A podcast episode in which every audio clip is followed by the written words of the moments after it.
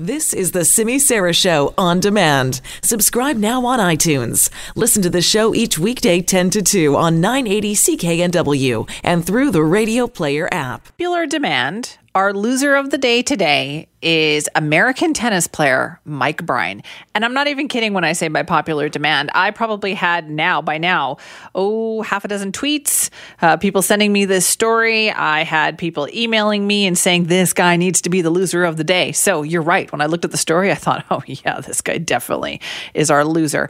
Uh, Mike Bryan, the tennis player, has been fined $10,000 at the U.S. Open because he pointed his racket as if it were a gun during a doubles match. He was called for a code violation for unsportsmanlike conduct because he made this gesture. So he didn't like the call of something that happened.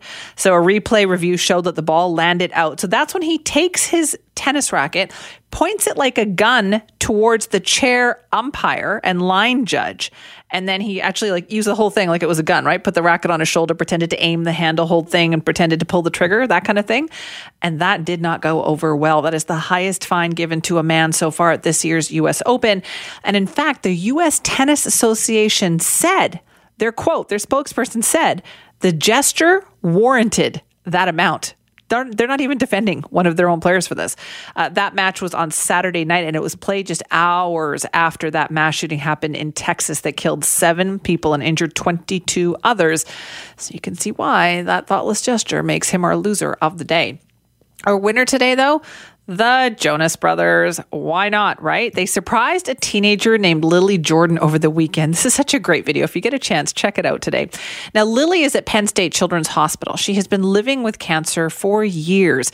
And she's an inspiration too. She raises money for other children who also have the same disease. So the Jonas Brothers were in town for a concert the other night. She couldn't make it because she was getting chemotherapy. So they pop by her hotel or her hospital room to uh, say hello before their performance. Have a listen to the visit. Hey. Hello. Hi. Oh my god. Thank you for inviting us to come Thank see you you. for coming. Good to see you guys.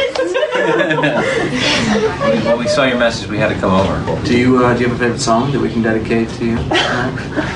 oh my gosh. You do, you do video of it. I Are can you show guys gonna play SOS? We will be We playing are. SOS. That's my favorite. Okay, Don't great. expect- Good to know.